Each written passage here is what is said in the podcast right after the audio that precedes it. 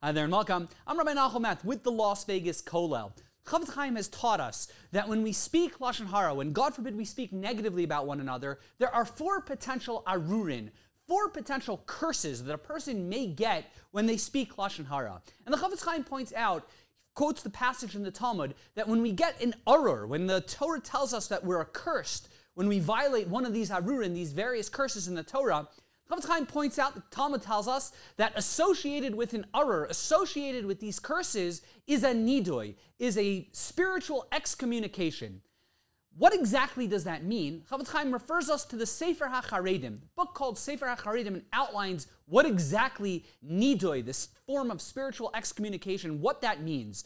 If you look, and the Chofetz Chaim doesn't really discuss and doesn't really quote what the Sefer HaCharedim says, but if you look at his language in the Sefer HaCharedim, in that book, he tells us a couple of very scary things that happens when a person is a nidui, when a person gets this spiritual excommunication. One thing he points out is that a proclamation goes out in heaven 10 times a day that we should stay away from such a person. So a person who receives an arur, a person who gets this curse and this subsequent nidui, this subsequent excommunication, this heavenly voice comes out, stay away from such a person. Sefer HaKaritim continues that God, as it were, he removes his divine protection from a person who's in a nidui, a person who has this spiritual excommunication.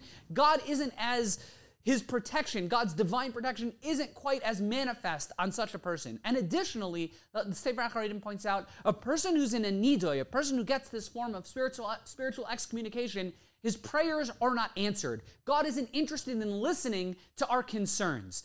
The Chofetz Chaim is really urging us, we need to take these things seriously. The ramifications, the results of being in an arur, of being cursed by the Torah, it's a big deal. God's divine protection is removed. God isn't really interested in listening to our prayers. God, as it were, instructs the universe to stay away from such a person.